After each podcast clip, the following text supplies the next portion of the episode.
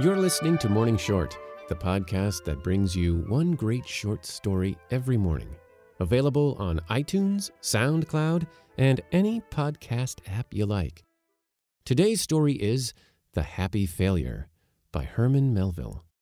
Thanks to Strikingly.com for sponsoring today's story. We built Morning Short's website on Strikingly, and we've become huge fans. It's just so easy to use. Launch your free website at strikingly.com and use the code MORNINGSHORT to get an exclusive discount when you upgrade. And now to the story. The appointment was that I should meet my elderly uncle at the riverside precisely at nine in the morning. The skiff was to be ready, and the apparatus to be brought down by his grizzled old black man. As yet, the nature of the wonderful experiment remained a mystery to all but the projector. I was first on the spot. The village was high up the river, and the inland summer sun was already oppressively warm. Presently, I saw my uncle advancing beneath the trees, hat off and wiping his brow, while far behind struggled poor old Yorpy, with what seemed one of the gates of Gaza on his back. Come, hurrah! Stumble along, Yorpy! cried my uncle, impatiently turning round every now and then. Upon the blacks staggering up to the skiff, I perceived that the great gate of Gaza was transformed into a huge, shabby, oblong box, hermetically sealed. The sphinx like blackness of the box quadrupled the mystery in my mind. Is this the wonderful apparatus? said I in amazement. Why, it's nothing but a battered old dry goods box, nailed up. And is this the thing, uncle, that is to make you a million of dollars ere the year be out? What a forlorn looking, lackluster old ash box it is. Put it into the skiff, roared my uncle to Yorpy, without heeding my boyish disdain. Put it in, you grizzled headed cherub. Put it in carefully. Carefully! If that box bursts, my everlasting fortune collapses bursts, collapses? cried I in alarm. It ain't full of combustibles. Quick, let me go to the further end of the boat. Sit still, you simpleton, cried my uncle again. Jump in, Yorpy, and hold on to the box like grim death while I shove off. Carefully, carefully, you dunder-headed black. Mind t'other side of the box, I say. Do you mean to destroy the box? Devil take the box, muttered old Yorpy who was a sort of Dutch African. That box has been my curse for ten long year.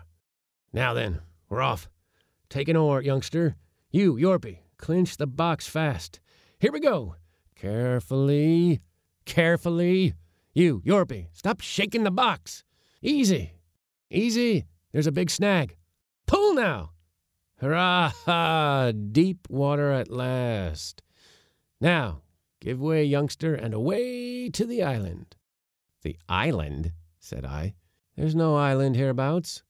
There is ten miles above the bridge, though, said my uncle determinately. Ten miles off? Pull that old dry goods box ten miles up the river in this blazing sun? All that I have to say, said my uncle firmly, is that we are bound to Quash Island. Mercy, uncle, if I had known of this great long pull of ten mortal miles in this fiery sun, you wouldn't have juggled me into this skiff so easily. What's in that box? Paving stones? See how the skiff settles down under it. I won't help pull a box of paving stones ten miles. What's the use of pulling 'em? Look, you simpleton, quoth my uncle, pausing upon his suspended oar. Stop rowing, will ye? Now then, if you don't want to share in the glory of my experiment, if you are wholly indifferent to halving its immortal renown, if you care not to be present at the first trial of my great hydraulic hydrostatic apparatus for draining swamps and marshes and converting them, at the rate of one acre the hour, into fields more fertile than those of the Genesee, if you care not, I repeat, to have this proud thing to tell in far future days, when poor old I shall have been long dead and gone, boy, to your children and your children's children. In that case, sir, you are free to land forthwith. Oh, uncle, I did not mean no words, sir. Yorpy, take his oar and pull him ashore. But, my dear uncle, I declare to you that not a syllable, sir. You have cast open scorn upon the great hydraulic hydrostatic apparatus. Yorpy, put him ashore, Yorpy. It's shallow here again. Jump out, Yorpy, and wade with him ashore. Now, my dear, good, kind uncle, do but pardon me this one time, and I will say nothing about the apparatus. Say nothing about it. When it is my express end and aim, it shall be famous. Put him ashore, Yorpy. Nay, uncle, I will not give up my oar. I have an oar in this matter, and I mean to keep it. You shall not cheat me out of my share of your glory. Ah, now there, that's sensible. You may stay, youngster. Pull again now. We were all silent for a time, steadily plying our way. At last I ventured to break water once more.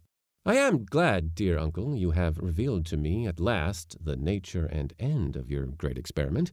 It is the effectual draining of swamps, an attempt, dear uncle, in which, if you do but succeed, as I know you will, you will earn the glory denied to a Roman emperor. He tried to drain the Pontine Marsh, but failed. The world has shot ahead the length of its own diameter since then, quoth my uncle proudly. If that Roman emperor were here, I'd show him what can be done in the present enlightened age. Seeing my good uncle so far mollified now as to be quite self complacent, I ventured another remark. This is a rather severe hot pull, dear uncle. Glory is not to be gained, youngster, without pullin' hard for it. Against the stream, too, as we do now. The natural tendency of man in the mass is to go down with the universal current into oblivion. But why pull so far, dear uncle, upon the present occasion? Why pull ten miles for it? You do but propose, as I understand it, to put to the actual test this admirable invention of yours? And could it not be tested almost anywhere? Simple boy, quoth my uncle. Would you have some malignant spy steal from me the fruits of ten long years of high hearted persevering endeavor? Solitary in my scheme, I go to a solitary place to test it. If I fail, for all things are possible, no one out of the family will know it. If I succeed, secure in the secrecy of my invention, I can boldly demand any price for its publication. Pardon me, dear uncle, you are wiser than I. One would think years and gray hairs should bring wisdom, boy. Yorpy there, dear uncle, think you his grizzled locks thatch a brain improved by long life? Am I Yorpy, boy? Keep to your oar. Thus padlocked again, I said no further word till the skiff grounded on the shallows, some twenty yards from the deep wooded isle. Hush! whispered my uncle intensely. Not a word now. And he sat perfectly still, slowly sweeping with his glance the whole country around, even to both banks of the here wide expanded stream. Wait till that horseman yonder passes, he whispered again, pointing to a speck moving along a lofty riverside road, which perilously wound on midway up a long line of broken bluffs and cliffs. There! He's out of sight now, behind that copse. Quick, Yorpy! Carefully, though, jump overboard and shoulder the box, and hold! We were all mute and motionless again. Ain't that a boy, sittin' like Zacchaeus in yonder tree of the orchard on the other bank? Look, youngster, young eyes are better than old. Don't you see him? Dear uncle, I see the orchard, but I can't see any boy. He's a spy. I know he is suddenly said my uncle, disregardful of my answer, and intently gazing, shading his eyes with his flattened hand. Don't touch the box, Yorpy. Crouch! Crouch down, all of ye! Why, uncle, there, see, the boy is only a withered white bough. I see it very plainly now. You don't see the tree I mean, quoth my uncle, with a decided air of relief. But never mind. I defy the boy. Yorpy, Jump out and shoulder the box. And now then, youngster, off with your shoes and stockings, roll up your trouser legs, and follow me. Carefully, Yorpy, carefully. That's more precious than a box of gold. Mind. Heavy as the gold, anyhow, growled Yorpy, staggering and splashing in the shallows beneath it. There, stop under the bushes there, in among the flags. So, gently, gently. There, put it down just there. Now, youngster, are you ready? Follow. Tiptoes, tiptoes. I can't wade in this mud and water on my tiptoes, uncle, and I don't see the need of it either. Go ashore, sir, instantly. Why, uncle, I am ashore. Peace! Follow me, and no more. Crouching in the water in complete secrecy, beneath the bushes and among the tall flags, my uncle now stealthily produced a hammer and wrench from one of his enormous pockets and presently tapped the box. But the sound alarmed him. Yorpy, he whispered, go off to the right behind the bushes and keep watch. If you see anyone coming, whistle softly. Youngster, you do the same to the left. We obeyed, and presently, after considerable hammering and supplemental tinkering, my uncle's voice was heard in the utter solitude, loudly commanding our return. As we obeyed, and now found the cover of the box removed, all eagerness I peeped in and saw a surprising multiplicity of convoluted metal pipes and syringes and all sorts of varieties, all sizes and calibers, inextricably interwreathed together in one gigantic coil. It looked like a huge nest of anacondas and adders. Now then, Yorpy, said my uncle, all animation and flushed with the foretaste of glory, do you stand this side and be ready to tip when I give the word. And do you, youngster, stand ready to do as much for the other side. Mind, don't budget the fraction of a barleycorn till I say the word. All depends on a proper adjustment. No fear, uncle. I will be careful as a lady's tweezers. I shan't lift the heavy box, growled old Yorpy, till the word be given. No fear that. Oh, boy, said my uncle now, upturning his face devotionally, while a really noble gleam irradiated his gray eyes, locks, and wrinkles. Oh, boy, this, this is the hour for which ten long years has, in the prospect, sustained me through all my painstaking obscurity. Fame will be the sweeter because it comes at the last, the truer because it comes to an old man like me, not to a boy like you. Sustainer, I glorify thee. He bowed over his venerable head, and as I live, something like a shower drop somehow fell from my face into the shallows. Tip! We tipped. A little more. We tipped a little more. A little more. We tipped a little more.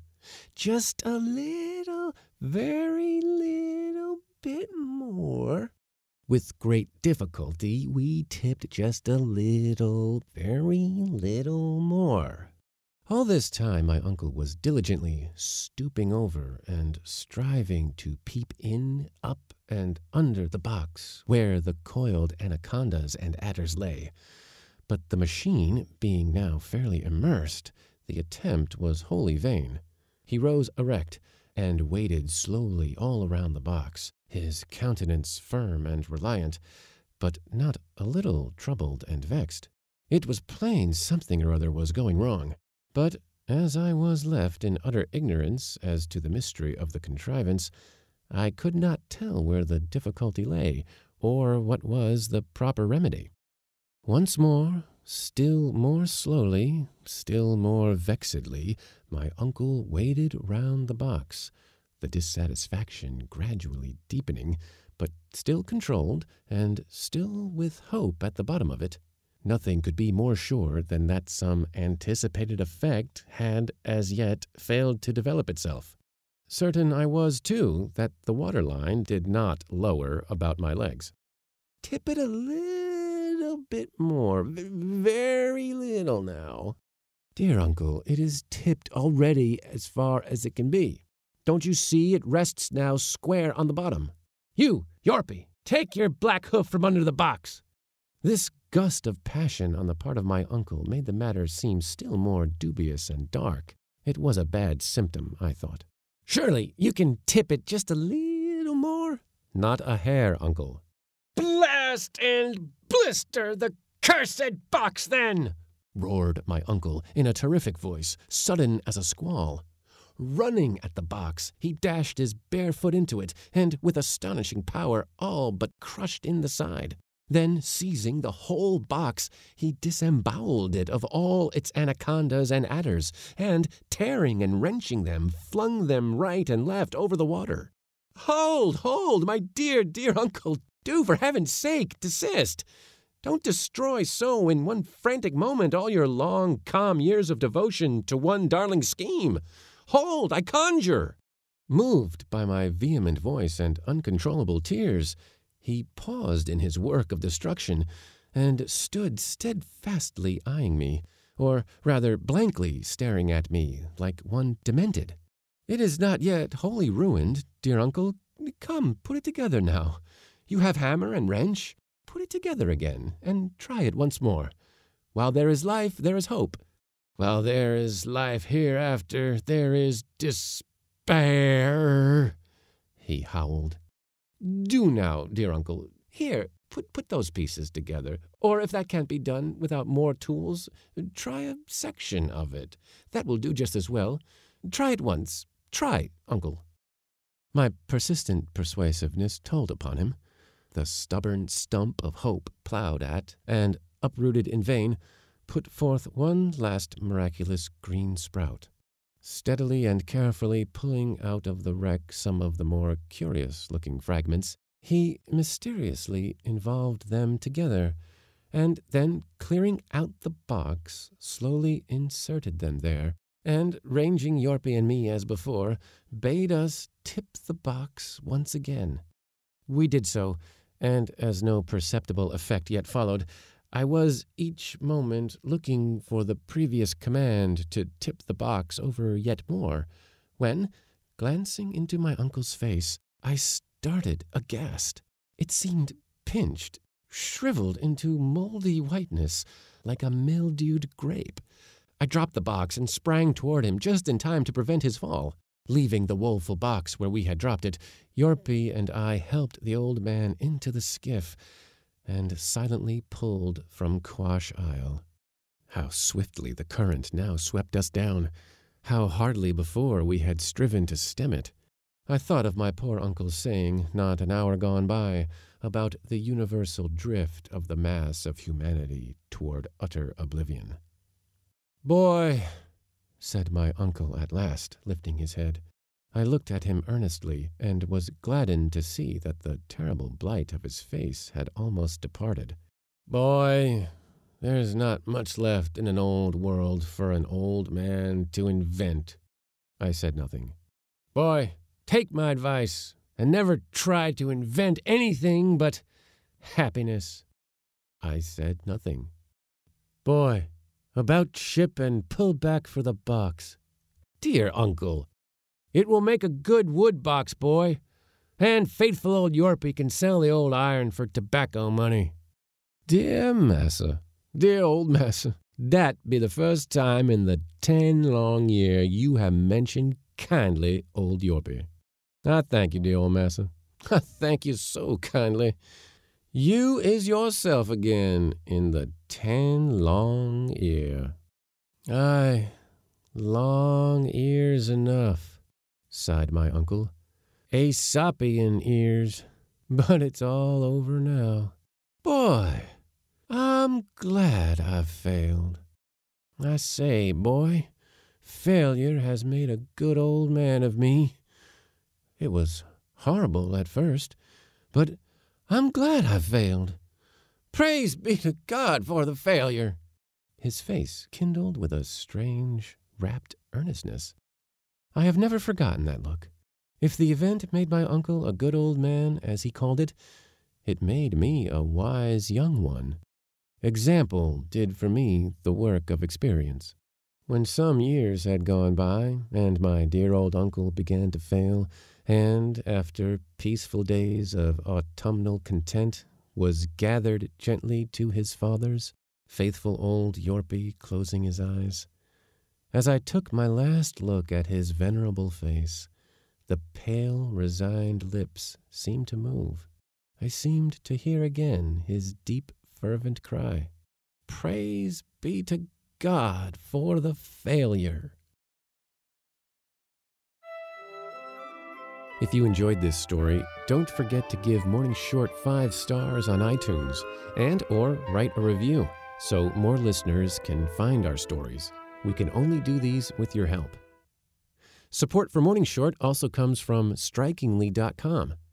We became big fans after spinning up our site on Strikingly. It's just so easy to use. If you want to launch a beautiful website for your portfolio or startup idea or business, check out Strikingly. You don't need any tech and design skills. Join the hundreds of thousands of entrepreneurs and creatives that have already launched their websites with Strikingly. Start yours at strikingly.com for free. Then use the exclusive code MORNINGSHORT for 15% off when you upgrade to Pro. Learn more about the Morning Short Project and sign up for our daily emails at morningshort.com.